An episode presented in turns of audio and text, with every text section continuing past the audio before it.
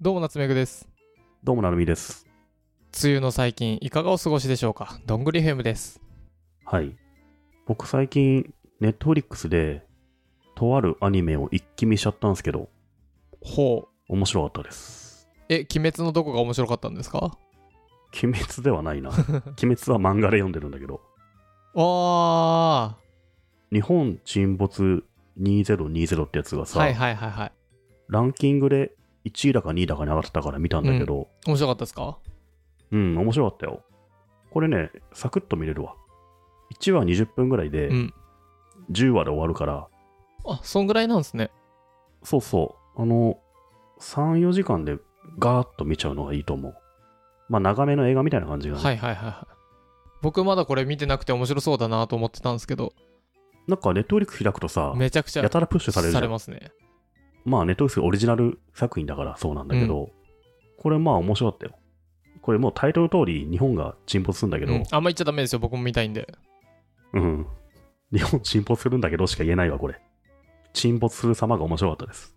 これもともとは今検索すると2020ってなんでついてんだろうと思ったら日本沈没というなんかあったよね、映画がそういうの。 SF 小説がありおよびこれ、えっと、1973年に作られた小松左京によるえ、そんな前日な本のの SF 小説でおよびこれを原作として制作された映画1973年と2006年ああ、そっか、じゃあ俺2006年をちょっと見た気がするな。があるそうですで今回はいはい新しく2020を作りましたって感じですね、リメイクされたんだ。うん、そっか、だからあの、当然この2020だと、作品の中で LINE とかさ、うんうん、 Twitter とか出てきてるけど、多分そういうのはオリジナルではなかったわうけんだうよね。んそれをちょっと今っぽくしたのがね、うんこれね、結構ね、面白いっすよ。うーんこれはどういうなんだろう内容としてはざっくり言うと沈没するよっていうそう、内容としては、まあ女子高生が主人公で、陸上の練習がなんかしたらめちゃめちゃでかい地震来て、うわー避難しようっていう、津波来るし避難しようみたいな、うんなって、そういう話ですと。そうそうそうそう。それ、その後のドタバタ劇みたいな感じなんだけど、うんあの、めちゃめちゃ救いのない内容でいいっすね、これうーね。ん。あと、SNS とか、そういった、何、インスタグラムとか、うん、 YouTube、YouTuber とか、そういうのが出てきて、あ、今っぽいなと思って。へえ。多分これ登場人物とかも、まあ、昔の作品のなぞってると思うんだけど、主要キャラの一人が YouTuber になってましたはあ。ち。ねょうんっとやっぱそうやって変わってってるんですね。うん、昔はまあいないわけだからね、そういう人は。はいはい。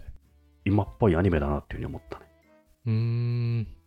ネットフリー今見んだったらこれがやっぱ一番おすすめなのかな。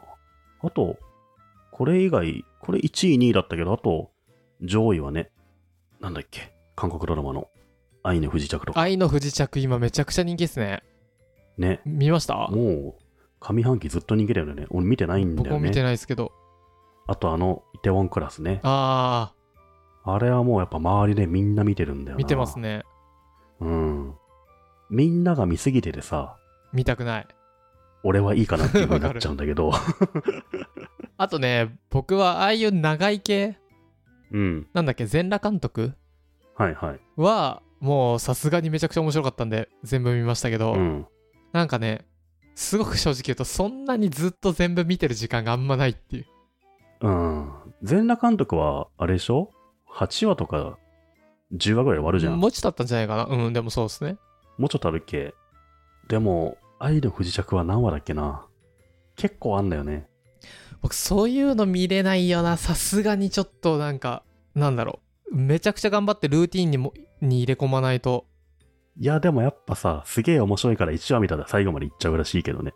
うーんって言われてたけどなんだっけ昔成美さんに勧められたあハウス・オブ・カーズカード、うん。あれおハウスオブあれカード面白かったけどもう途中でやっぱさすがにもうつ、あれ見切ね、れなかっシーズン6ぐらいまでいっちゃってるじたゃん。もう無理でしょ1、2ぐらいは、ほんと良かったんで、あれで。だから僕は結構人気作品のシーズン2までしか見ないっていう風になってますね、もう、うね。ん3、4、5、6までぐらいはもう余計なんだよね。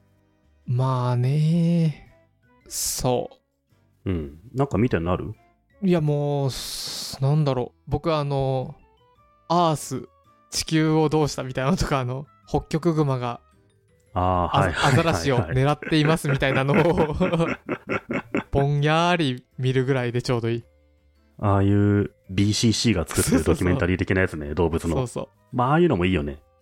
気をつけてライオンが狙ってるよみたい なアマゾンの1年とかそね。うそうそうそうそういうわかる。んなんか僕最近ね時間軸がちょっと変わってきたのかもしれないうん。そんなねそういうせかせかの時間軸ちょっと無理になってきてるあの、それカレーですよ。 やっぱりただのカレーなんだよ、それやは。っぱり、うん。最近僕めちゃくちゃこれ個人的に面白かったのが僕の家ヤシの木があるんですよあるね。うんうん。あの2メーター弱ぐらいのはい。であれが調子悪くてで今までもう完全に去年なんて一回も水やりしてないんですけど水やんなく ていいのいやわかんないあげろよ、水ぐらいは。何にもしてなかったんですけどうん。で調べてたらそいつがナツメヤシ木うん。か何かでアフリカ産だったんですようん。うん。もうなんか親近感湧いちゃって名前と出身地が。そうで親近感湧いちゃってでどれぐらいだろうな1週間45日ずーっとそのまずこいつの名前が何かから画像検索とかしてでそいつがどういうね環境を好みどういう風に水あげたらいいのかとかを調べでもう植木鉢まで買っちゃって で土を変えそれさ、もっと早くやってくれよと思ってんじゃないか そな。ういうヤシの木はね思ってると思ううん。でこれめっちゃ面白かったのがヤシの木をね土をもう中で根がもうパンパンに張っちゃってたんでこう植木鉢からポコンって抜いて根っこを削って新しい土に入れてそうしないともう水を吸収できない感じになっているとはいはい。むちゃくちゃググった結果そういう風になってでこれはいかんと思ってで植木鉢からね外すんですけど根がパンパンなんで大体は外れませんとその場合は植木鉢壊してくださいってなったんでへえ、そうなんだ。そう。なので、うん。想像してみてくださいね。ヤシの木2メーターぐらいのやつをパタリと倒し、植木鉢ごとね。うん。で、植木鉢、えいやって抜こうとするけど抜けない、ハンマー持ってきて、うん。バッコンバッコン叩く。で、バリンって抜けると、根っこがもう植木鉢の形みたいになってるんですよ。ほうほうほう。で、それをハンマーで、さらにその根っこもバッコンバッコンバッコンバッコン叩いて、うん。こう、崩していくわけですよ。ほぐしてね。楽しそうだね。楽しいで顔にね返り血ならぬ返り土返返り根を浴びるんで目に入らないようにあの眼鏡かけて軍手して真っ昼間にバンバンバンバン叩いてこう根をですねほぐしてったわけですよもうむちゃくちゃ硬くなってるん うんうん。でで僕はヤシの木を元気にしたくてそれをやってたんですよでそしたらあのさっきみたいに想像してください2メートルの子をパタンって倒してうん。この根元の本当に成人男性がフルスイングで叩くわけですよ。どれぐらいかな ?30 分ぐらい本当に30分ぐらい叩いて、で、植木鉢に戻して、綺麗な土とかね、もう植木屋さんと話してこの肥料がいいよって言われたからそれ入れたりして、よしできたってやったら、ヤシの木なんかめっちゃ曲がっちゃって て、なんだろうと思ったそうならんだ、寝かせてうん。バンバン叩いてたから、はいはいあのは地面にこうヤシの木がドンドンドンって当たって あの曲がっちゃってなんかねせっかく僕こいつを元気にしたくてやってるのにそいつが傷ついててい。もっとやりようあったんだな。そきっと。で僕はですねこれ曲がったかないや曲がってないよなでもちょっと曲がってるなどうしたらいいんだろういや曲がったかなっていうのを30分ぐらい見てられるんですよ結論そこなんだ。そう時間軸がねで、ヤシの木は結局水あげて元気になったのもうちょっと、ま、もうちょっと待ってみたらああ、そうなんだ。ちょっとまだ今はでも、今まで数年間水あげなかったわけでしあょげ。なかった。よく生き、いいんだ、それで。よよくないと思う。枯れてきてたかうら。ん。そっかそっか。 ヤシの木の話。日本沈没 ね。これ日本沈没坂本龍一とかが曲作ってるじゃないですか。あ、そうなの主題歌。へえ、もう一切曲とか覚えてな いけど、そうなんだ。 そうなんだ。この作品は、ダークって書いたんだけどさ、うん。これあれだよね。なんか作品のテイストを表してんだよね。あ あ、ネットフリックス内で。 うん。いや、マジでこれダーク。本当に。ダーク好きには超おすすめしたい。えーこれめっちゃ面白いじゃないですか。あの、うん。僕もね、まだ見てないんで、ネタバレとかは全然ないですけど、あらすじで、2020年東京オリンピック終了直後に日本で起きた巨大地震の顛末って書いてあるんですけど、これ本当はね、ネットフリックス本当にいい時期に完璧に作って出したつもりが、オリンピックなかったっていう。うん、そうそうそう。まあでも結果同じような感じだからいいじゃんっていうね。うん。みんな今ネットフリックス見てるわけだからね。うん、はあ。他なんか面白いのありました他ね、あと僕見てんのがね、なんだっけな、アマゾンかネットフリックスか忘れたんですけど、うんおいしんぼってあるじゃないですか。うん。あれのアニメ版あるんですよ。あれをちょこちょこ見てます。おいしんぼ知ってる知識としては、空飛ぶやつでしょ竜が飛んで。それはね、ミスター味っ子ね あ。おいしんぼは山岡四郎っていう、うんとある新聞社に勤めてる不良社員が、もうめちゃめちゃ、何その素晴らしい味覚の才能を使って、究極のグルメっていうものを作るっていう企画なんですようね。ん。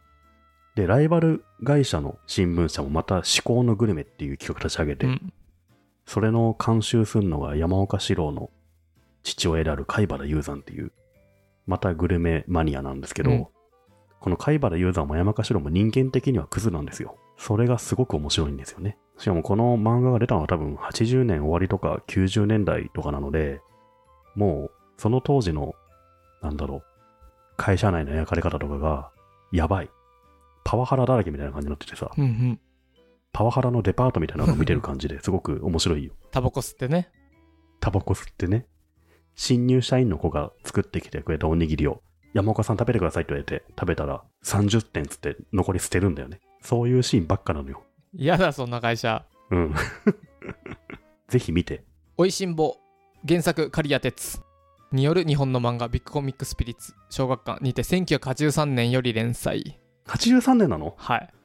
大昔だね、もうね。40年前じゃん。 1987年第32回小学館漫画賞青年一般部門を受賞。はあおいしんぼ。で、え、み読んだことないのおいしんぼ。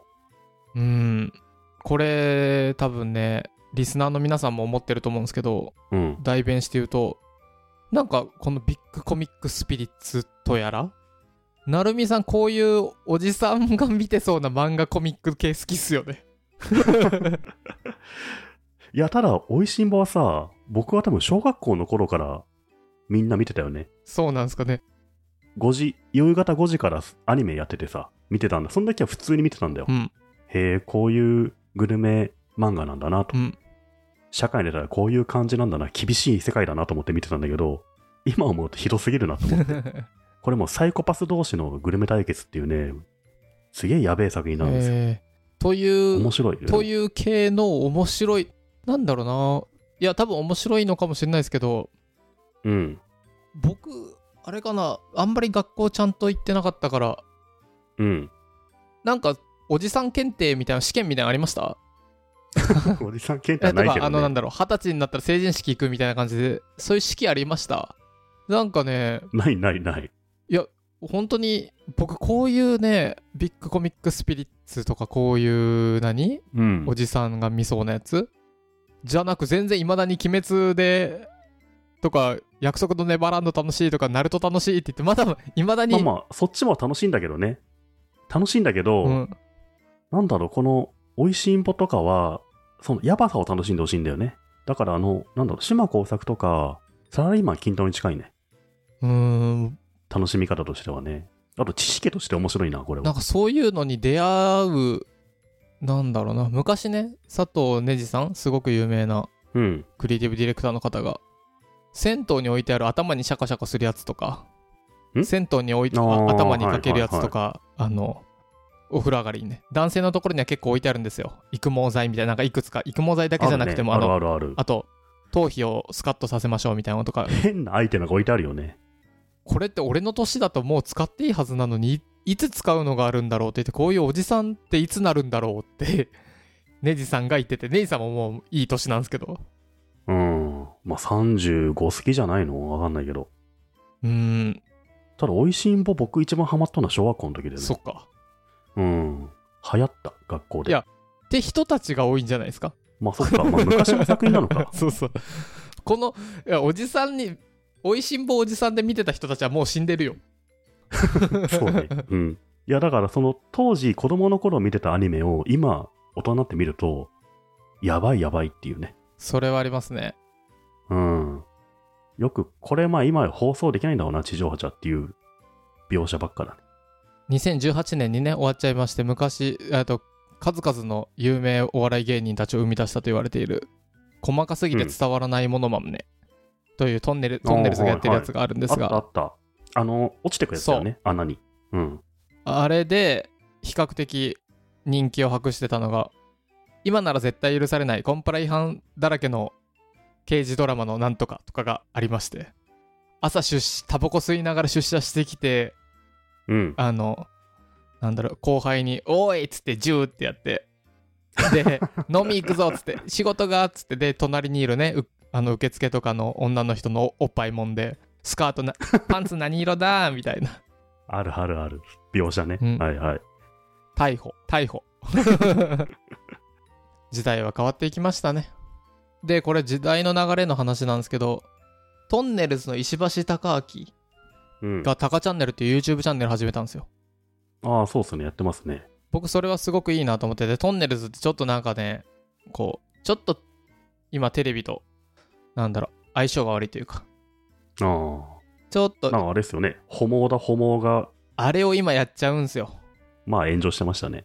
だから YouTube いいなと思ってで YouTube 見てたらなんかちょっとね分かった石橋貴明2020年6月ですようん。ガラケー使ってたんですよあ、そうなんだ。で俺そういうの分かんねえんだよって言っててへえ。 58歳ガラケー使うでも、うちの親でさえスマホ使ってんだけどな。そそうなんだ。ういやなんかねもうそれが全て表してるなと思ってああ。このね世の中の感覚をちゃんとお笑い芸人分かってないとやっぱそうやってずれてっちゃうよなっていまだにホモだホモでいいんだよってタカさんに言われたらもう誰もまあまあ、そうだね。だっうんて石橋貴明の、だもう社長とフジテレビの社長と仲いいとかそういう感じですよね確かねあ、そうなんだ。へえ。まあでも、本当ガラケーとスマホじゃ入ってくる情報の質が違うだろうね。うんまるっきり。もうそれでね昔から昔はねかつて新人の頃にうん千万するテレビ局のカメラをバーンって倒したとかうんうん。で壊したとかそういう伝説がたくさんありましたけどねあとおぎやはぎの鎖骨を折ったとか